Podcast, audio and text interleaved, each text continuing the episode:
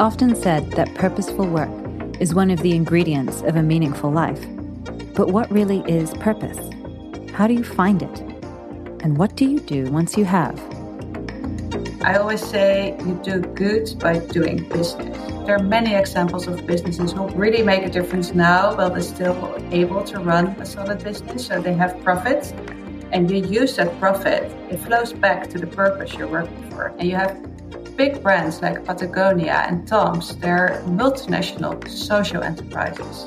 Uh, they are pioneers for me towards this new economy that works for all people, uh, which is circular, inclusive, and sustainable. Welcome back to The Purpose Effect. I'm Elena. Join me as I speak to the women building purposeful work lives about what purpose really means to them and what they've learned on their journeys so far. How do they create impact? What actions move needles? What is the purpose effect?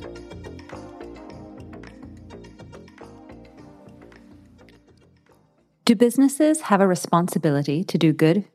How do you connect with today's conscious consumers? And how do we measure positive impact? Today's guest is Martine de Leeuw, the co owner of the Filipino social enterprise Not a Daydream and the founder of Junglebird, a boutique impact PR agency. We're talking about what Martine has learned in her years of working with NGOs and social startups, and how to make building a profitable, purposeful business actually achievable. It begins with something as simple as intention. But to kick off our conversation, I ask Martine what social entrepreneurship really means.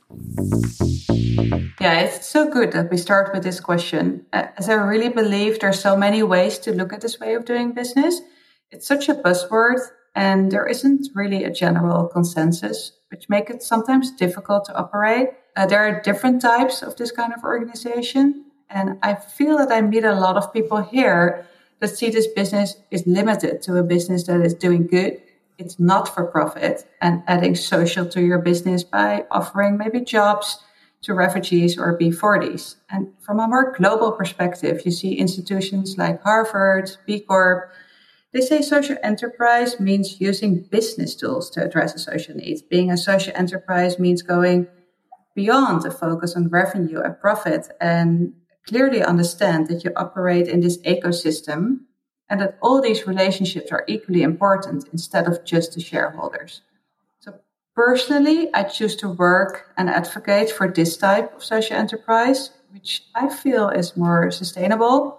So one that is for profit, but puts purpose first. So it's a way of doing business where you put a societal issue first and then try to solve it with your business. So to distinguish yourself from an NGO, it's really about the business part.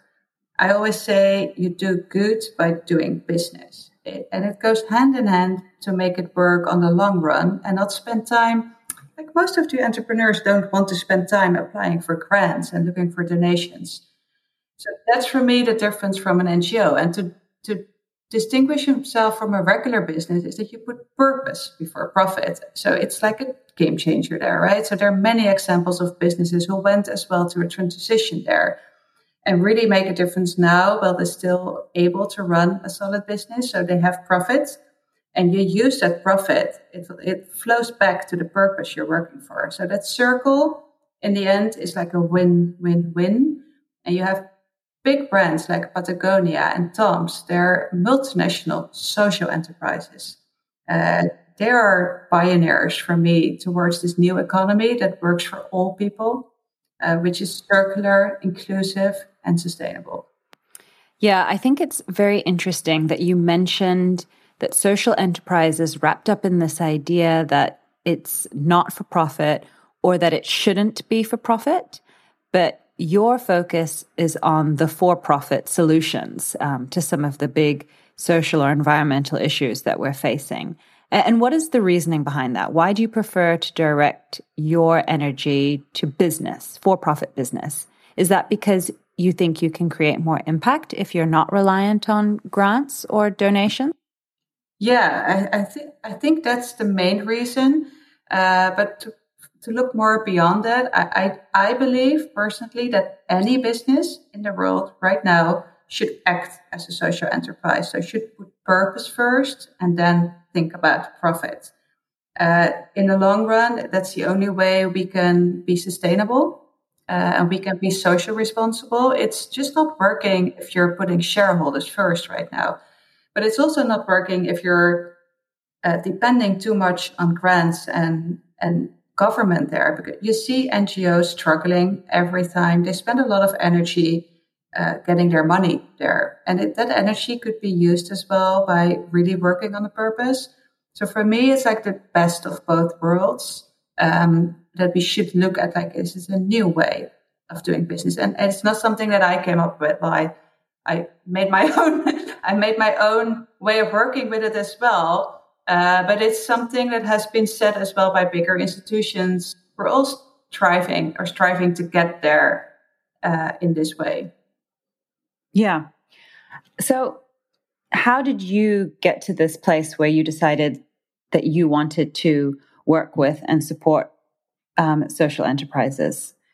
How did this vision of business being purpose uh, led and purpose first, where did that start for you? Yeah, so for me, it started back in the Netherlands where I was working uh, in PR and communication. I had my own company there and I was shifting more and more towards things that I would like to do. Uh, like I want to help businesses that I feel like, oh, they really resonate with me. And more and more it came clear that all these businesses were doing something with either social responsibly or more sustainable. Um, and I felt like when moving, uh, countries. We were moving to the Philippines. I want to do something with that perspective as well but, and be able to give back to our new home country. Mm-hmm. So I was talking about it with people um, from the Netherlands. And then I met this woman, and she had this business uh, called Not a Daydream in the Philippines. And when I went there for the first time, um, I saw what she was doing, and I thought, like, this is really the match made in heaven here. This is what I can do. And the way she didn't put it as a social enterprise, but the way it's done, it for me it felt like this is this is a social enterprise. She was uh, setting up uh, a workplace for uh, women from Tondo. It's one of the most impoverished areas of Manila.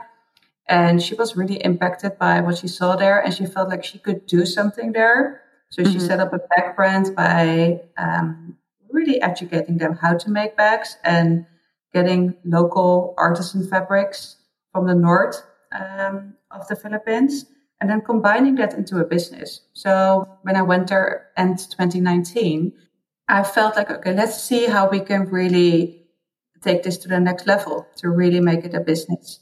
Um, and I don't have any fashion background, so any network in the Philippines. So I felt like, okay, let's do it together. So I I met up and now we co-own it with, with Sherry Scott Leon and we are running this amazing business um, and learning more about being a social enterprise and really connecting locally there with NGOs, with governments, with other businesses to feel like, okay, how can we make a really solid business of this bag making and still give a fair price to uh, the weavers and also give a fair income to our ladies who are making it. And it really, it's a win-win-win again. People are really happy uh, that, to buy a bag. They're really happy to make it. They're really happy to make the resources. I think that combination make me realize it, it's doable uh, and it's also scalable. Um, so yeah, for me, that journey starts there. I mean, I love Not a Daydream. I've been a fan of your bags since you introduced them to me. But I want to talk about some of those business challenges that you've just highlighted. How was Not a Daydream being run when you joined the business? Um, and what is it today? And what have been some of the big challenges that you've seen over that journey? Yeah, so it when I took over, it was a small business. Um, it was there. It really, it was just a new business as well, like nearly two and a half years old.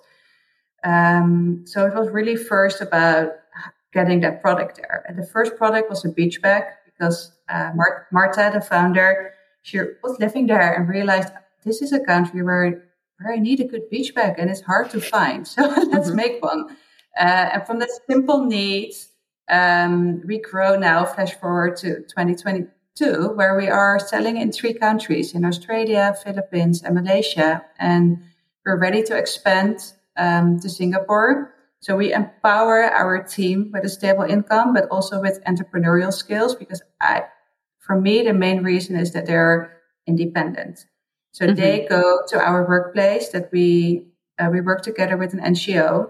Uh, they own a workplace. On the top level, they have sewing machines, but on the first level, they have a school for their kids. So when the women come in, their children can go to school. So that's like a win-win there. They can enter the building. They know they earn an income and, and they know their kids get an education at that day. Uh, even better for the week, even better for the month and for the year. But it's like a long, like you're, you're realizing change there. They used to be outside getting plastic and getting paid by day. Um, so it's a whole mentality change that we're developing there. And it's our mission empowered women, empower women. All get empowered by it yeah. from every single person. Uh, and we all, for me, it's the mission that really um, works for me and resonate. It's it's now a bag, but it can be anything. It's like really, uh, we hope to inspire others to be socially responsible. It can be part of any brand, and it's just about the decisions that you make to build a brand. And it's also very challenging, like you said, because one of the biggest challenge um, is not necessarily a social enterprise challenge, but it's a challenge that more businesses found with our business model, like with working with local artisans, is the is the logistics. Definitely yeah. from resources. There, imagine it's all hand woven and handmade. So we mm-hmm. depend on that labor. It's art. But as many social enterprises who work with artisan communities, they recognize it's a challenge if you want to scale or even produce because they're mostly older ladies. They do whatever there is in their power to weave, but sometimes someone is sick or a typhoon hits or any other reason why you cannot produce. So it's the charm of our business and a quality. And it's never really meant to scale larger than possible. So it's to promote uh, and preserve the art of the weaving, to show the world the beauty of what is done and to respect the quality of those handwoven products, but also to inspire a younger generation to continue that art instead of going to the big city uh, where there's no income for them waiting. But yeah. if you need to, if you need to fulfill that order, it's difficult, right? Because you're working in this modern world there, and they are asking like, okay, we want 20 bags, the same, because that's how we used to have it, right? We're, we're used to. it's like a change of mind in a world where we find copies of exact the same bag, and we say no, like our every bag is different.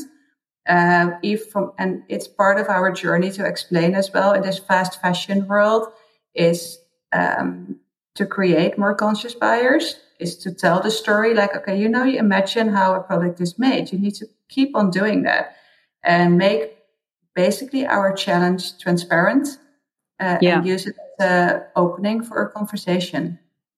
Yeah. So it is difficult for a business like yours, which relies on artisan labor and artisan labor, which, you know, so your supply is not necessarily consistent, it's difficult to scale. So I guess that poses a challenge from a you know a financial perspective. Not a daydream will always be a a niche product, I suppose, because there's a limit to how many of these items you can produce. But that also gives it its charm and its beauty because these are one of a kind pieces. Yeah, yeah, we choose to do it like this right now. And I, I think we could have been in the Singapore market already, but we choose not to uh, because we felt we had to fix first some things uh, mm-hmm. about these logistics and the resources and um, in the Philippines. And that's our base. And I, for me, it's not about the growth, but it's about the impact we're able to make on our 10 women nowadays and about the weaving communities. And it's tempting though, because it's, you see opportunities to, to sell the products because I have friends in Europe, they love them. So yeah. I know I could sell them there, but it's not for me about like, Don't know, selling them and having bigger, bigger, more and more, uh, because it's just not scalable. And I think it's it could be more because you see like okay, you're tempting maybe to choose other fabrics or other designs, but then you're building a different brand. So for us, it feels like okay, how can we work with our community of weavers and how can we I don't know learn them certain skills? And then of course the pandemic it hit there, right? It was not making things very easy. So we were not even not able to go to our communities up in the northern part of uh, of Luzon. So that's so it's um, has been challenging, and I feel now we we use that time. We're not in a rush. Um, we're here, and we can build a brand that's sustainable for everybody, and it's a niche. Yeah, and I believe that's good. Yeah, I think that's a really interesting point. You know, in the world we live in, we see a lot of information in the news about um, startups which have scaled really quickly or or dominated a particular space really quickly, and the emphasis is always on growth, growth, growth. But there's also something to be said about a smaller, sustainable business that will always be small, but it's still creating impact. You don't need to be big to make a big impact.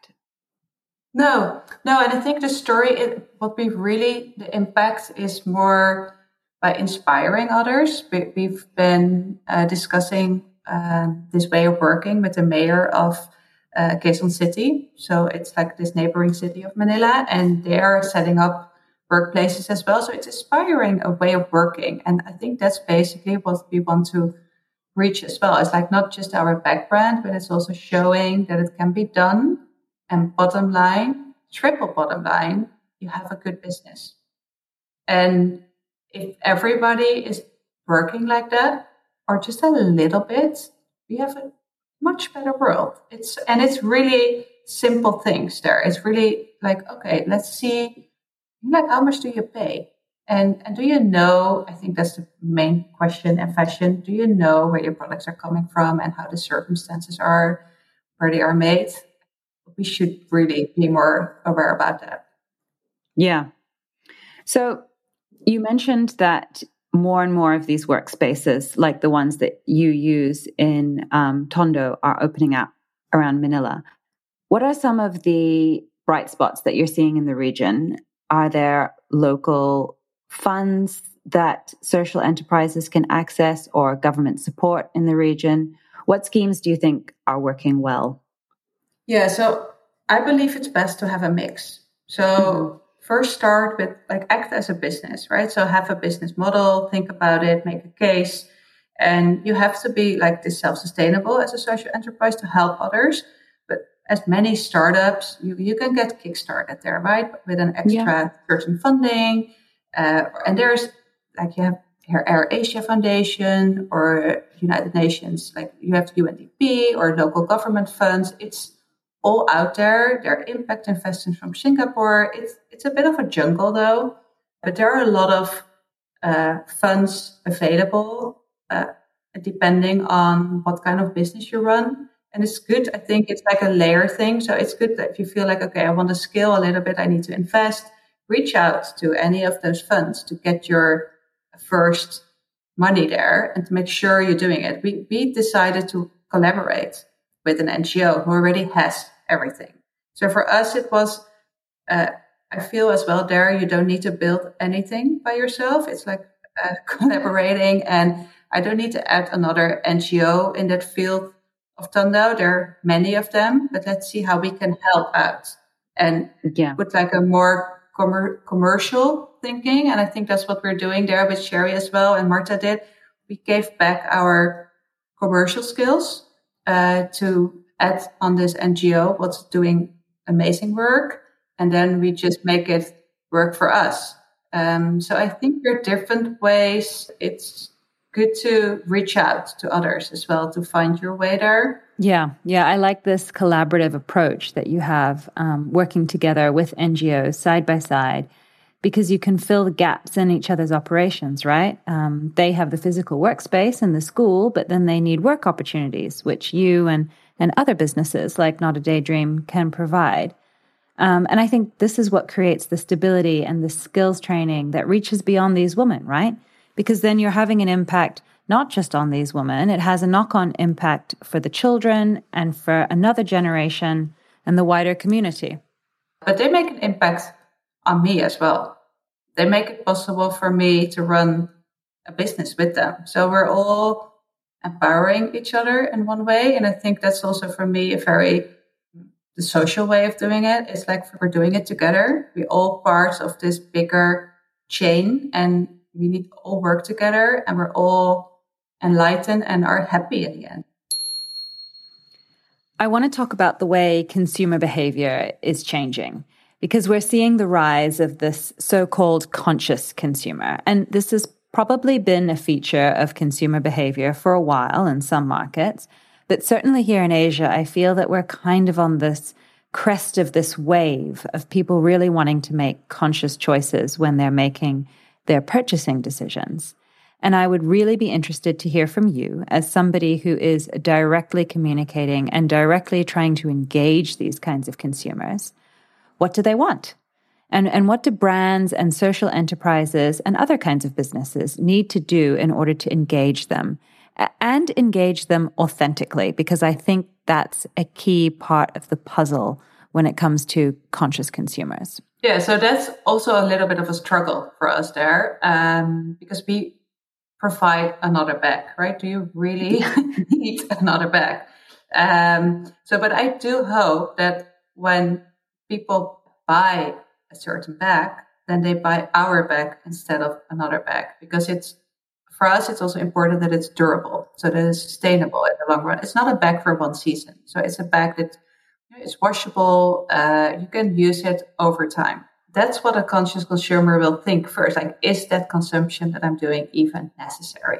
Yeah. and once they decide to buy they do their homework you know and they look at okay who is providing this product uh, or service and they want to know like okay how does it impact environment and society to design and delivery and even like discard right? So it's all the whole cycle. So but it's also hugely depending on the financial circumstances of the consumer. So in the end research shows over and over again that price and convenience will still win by making a certain decision. So there's a small niche group that will go uh, buy in the end sustainable as well. There's a larger group already who say they will buy, but in the end, when they are in a shop and they see the prices, they feel like, hmm, hmm.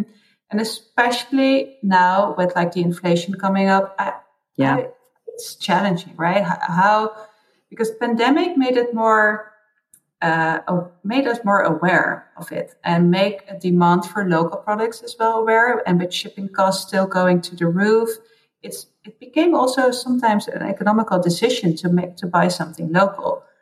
It's also really difficult to stand out to find a place where you um, can connect, and I think that's so important because you see conscious uh, buyers they want to know what your story is about. It's not even about the eco packaging because it's it's we we almost see that like this hygiene factor already. We expect them, those companies to do so. So it's really like, okay, what are you offering on social level? What is the what do you have to offer as a brand? Um, and for Not a Daydream, we're experiencing that same. So there are many artists and weavers nowadays that that have that are providing uh, their their uh, fabrics to to bags. We were one of the first because they were first used only for dresses, and we felt like okay, let's make backs of it. So it's not really distinguishing us anymore, but it's the way we do our business. That's why people want to support and they feel they do good while buying the product.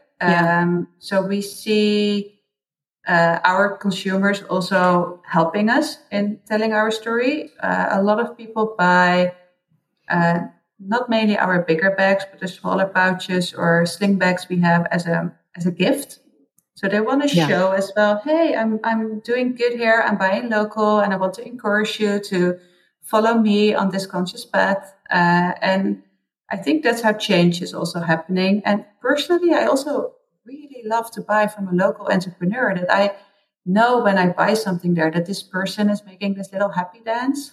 yeah. You know, like it's really like that. You know, you're really enlightening somebody when you buy something from them. It's so such a direct impact instead of buying from a large chain. But yeah, it, it doesn't mean that I'm not doing that at all anymore as well, right? So it's like a I think it's one of the biggest mistakes maybe as well by thinking that you can only start being conscious by completely act one way or the other. Yeah. Uh, I, I, I'm the last person to say that it's like only this way. You can only buy local and you should only do, uh, like it's hard to change. And I think to, for change to last in the long run, it starts with a small step and that will eventually lead to bigger change, to more conscious buyer every single step again, every time again. That small change of habits, that we are more aware of it and that we slowly get there.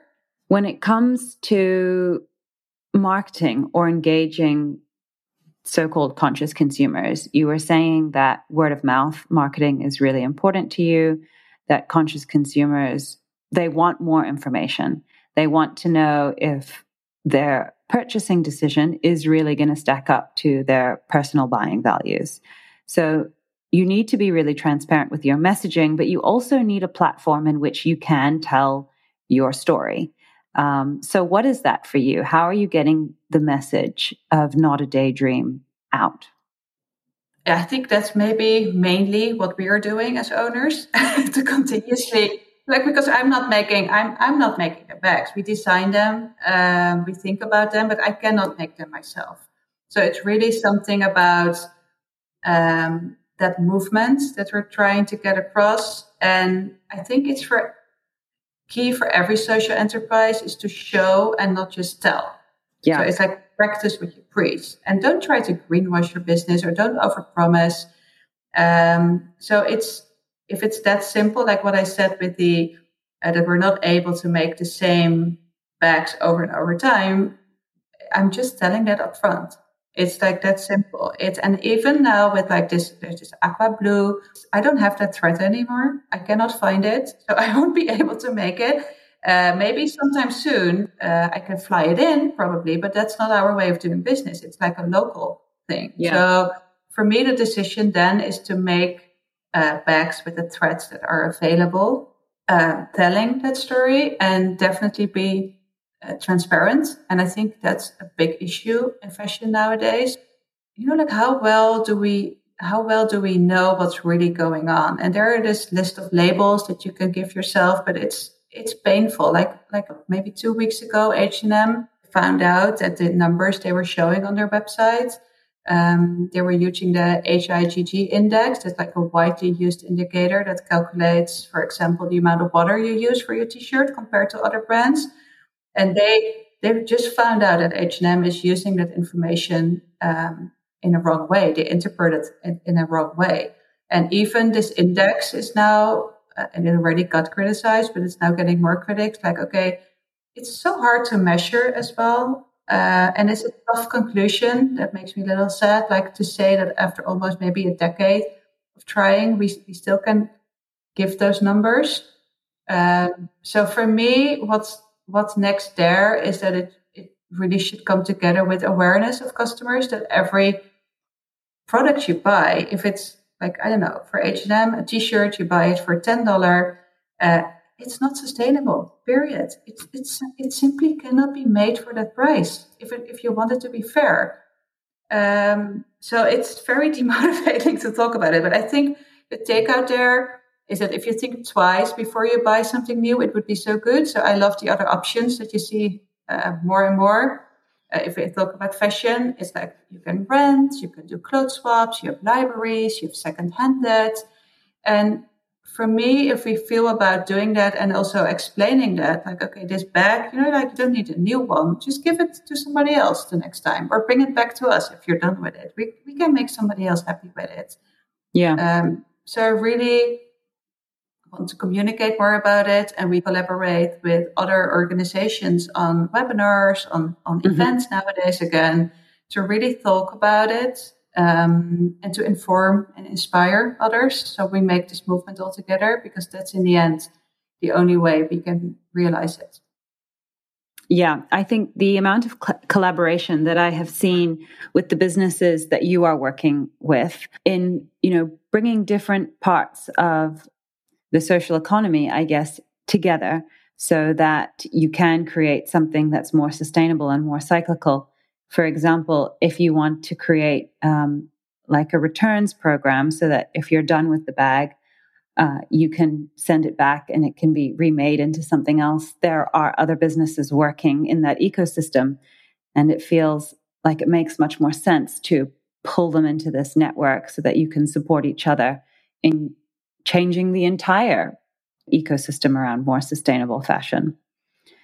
Which kind of brings me to the next part of the conversation, uh, and that is your new baby, Junglebird. Mm-hmm. Tell me about yes. Junglebird. What is Junglebird? Yeah, so Junglebird agency brings me back again with my my first love, uh, marketing and PR. And it it well moving to Malaysia after the Philippines, it it kind of got into me like, okay, this is something. It resonates. It's mm. this way of doing business. It's it's there, but I don't need another brand or product again to make it work. I can go back to what I what I used to do and help other companies telling this story and making this change happen.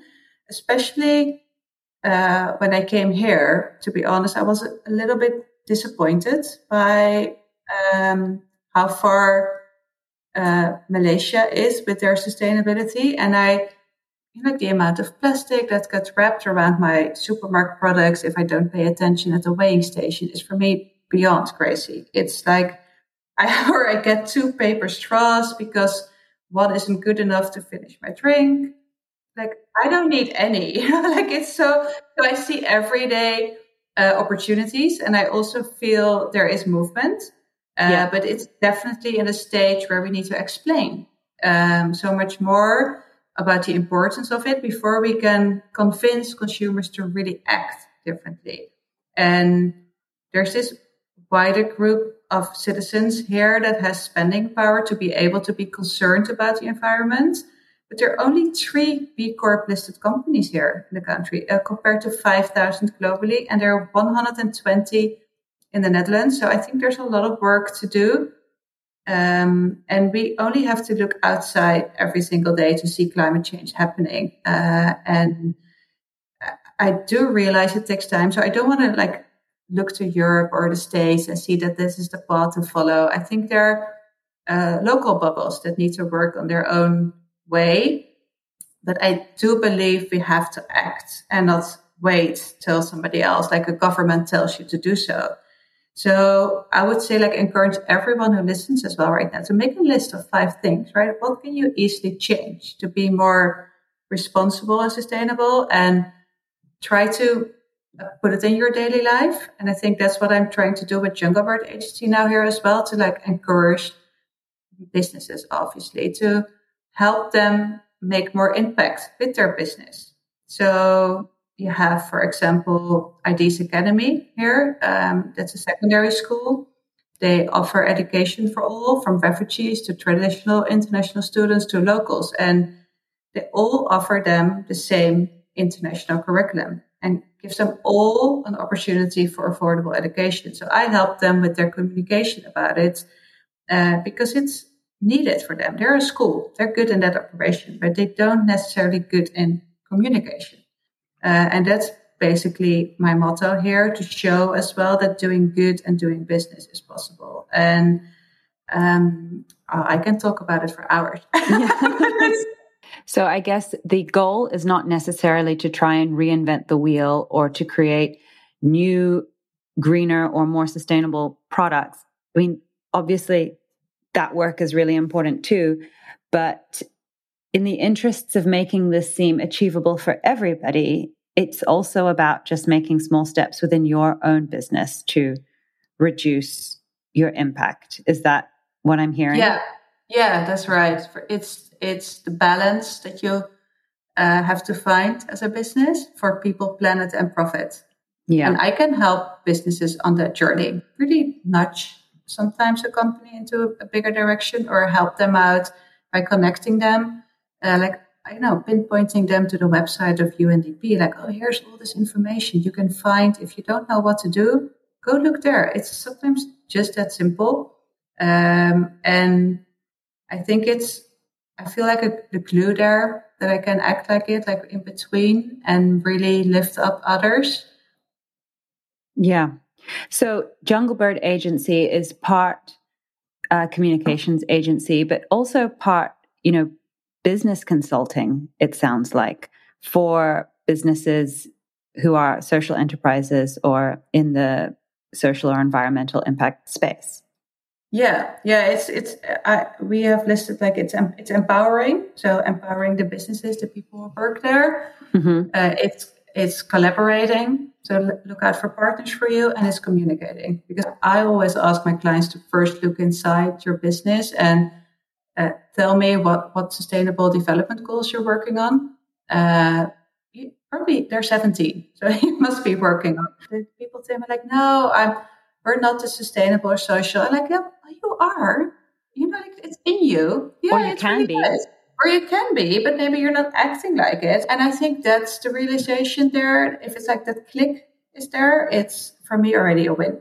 It's not about doing PR for anything, right? It's like really shine light on those businesses that for me kind of like deserve it to be there right now because they help us making sure that our children are still able to live or our grandkids are still able to live in a world in i don't know 50 years uh, the small steps for me are um, are needed from all of us and they're doable yeah i think it should be a goal of, of every business to try and look internally and see what small changes they can make to you know move the needle a little bit on one of those 17 um, sustainable development goals because it should be doable to move the needle somewhere.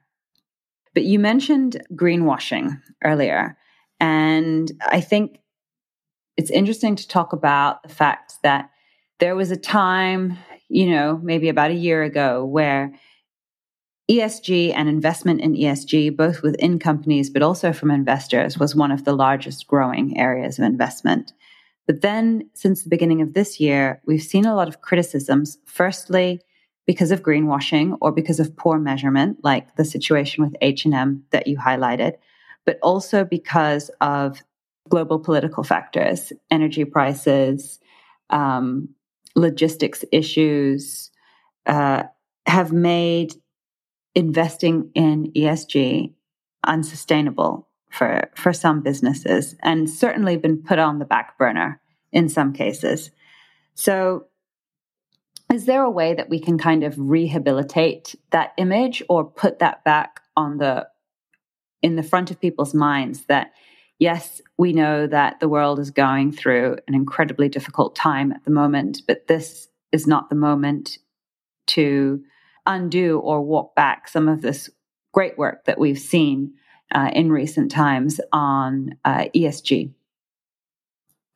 Yeah, so I think it's it's this cycle of change that's happening here as well with, with ESGs. And definitely one of the uh, issues they have is the consistency to explain ESG yeah. investing. It's the same like how I started. Like, you know, I have to explain social entrepreneurship from a perspective because there's just not like one way of looking into it yet, maybe. So it's easy to greenwash your investments just as easy it is to with your products. And measurements are still very new. And I think that's okay. Because if you look at traditional bookkeeping, the, the bottom line is already something that you can still argue about, right? Accountants are there for all these companies to check the numbers. And still, sometimes after a dozen of years, there are issues with like non ESG companies. Like that we now, for them, we need to incorporate triple bottom line that also includes three times more check and balances and discussions about how to calculate certain things and how to include or extra things. It's just not written in stone yet, although we really want this to be. And I think it's a typical human reaction to change. So obviously what is needed is transparency and structure. And there is still this huge demand for it. But you want to make sure that it is ESG and not a greenwash ESG. So it's the same for any products that you buy, you want to make sure that if you intend to do good, you really do good.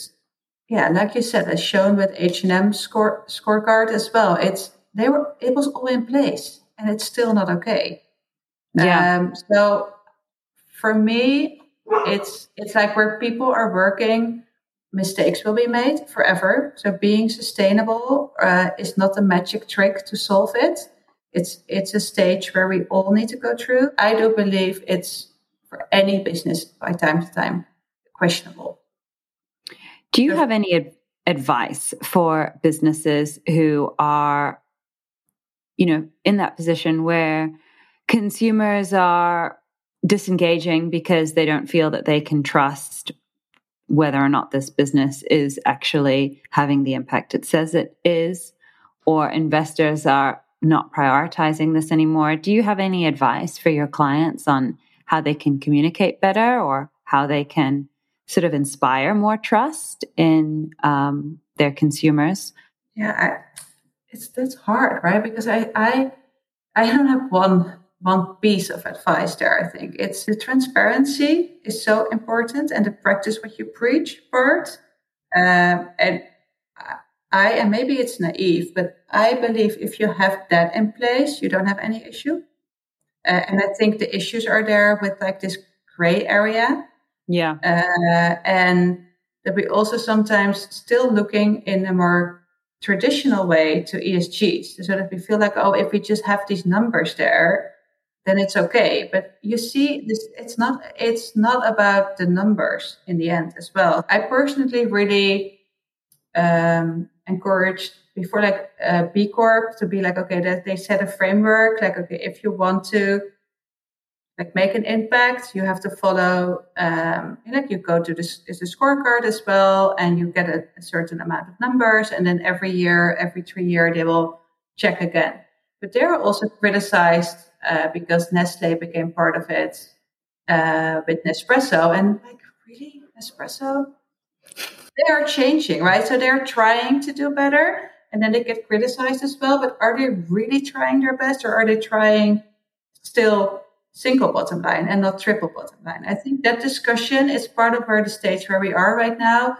Um, we, we, we just have to go through it and we have to talk about it with each other. And there will always be uh, mistakes and companies who are not following. As a company, you, you have to you always find things to improve. For us, but Not a Daydream as well. We have tons that we want to improve to be even better. And I think that's the fun as well uh, of having a business is that you know well, fun. It's not always it's always fun, but it's like it's in, in the end it's it's you know it's it's never done. Yeah. Um, and it, I know as humans we sometimes want it to be like you know it's easy if we can put it in a box. Um, but I think it's maybe one of the conclusions to say it's it's maybe not that convenient, and that's the truth. I think that you've just hit the nail on the head with one of the most important parts of this conversation, which is that you know the measurement, the numbers, that's all important. That's all part of the process, but we also have to be honest about the fact that we haven't figured out how this is going to work yet. I think we've recognized the need. We've recognized that business needs to change if we all want to have sustainable futures. But we're not yet there and figuring out how that's going to work. And I think being really honest about that and open about that conversation and open to having that conversation with other businesses who might be more advanced in some areas than you is really important. And I maybe that's the message for brands is, you know, recognize that we don't know what we don't know. And this is a transformational moment in business for everybody. And we can just accept that we're not going to have the answers. But if every day we're taking one small step into improving the way we operate, um, the way our supply chains run, the impact we're having locally, then we are on the path towards making a, dis- a difference, even if we're not there right now. I want to ask you my favorite question. It's the question that I ask all of my guests on this podcast, and I found the answers so valuable and varied. What does purpose mean to you? And so for me, purpose is often seen and used as a more individual journey that each person or company makes. So it makes it sometimes a bit solitary. Yeah. Uh, and I always like to think about it like it's good to have a shared purpose to be more like aligned and it makes you more innovative or productive or future proof. Yeah. And it will realize happier people and therefore mm-hmm. you're able to have more impactful results because we all want to belong in the end. So I kind of had a lo- love hate relationship with purpose for a while because yeah. it was given people all these kind of internal direction and specific mm. words to follow in a company like oh this is our purpose and they were just like a blur of words. Um, and then for me it felt um, like a direction in a way but i believe like I, I just said like a purpose can only comes to life if people are acting on it so only people can make purpose happen. So it's so important to align with that and keep remembering along the line. In the end that it feels about making an impact together for each other, for people and planet? That resonates because I think something that's become really apparent to me is when I started having these conversations, I was really interested in those people who had had a big idea or had a really strong sense of an injustice or a problem that they wanted to solve. And so their purpose was this really big thing. And it made me feel like that was what was necessary in order to create impact.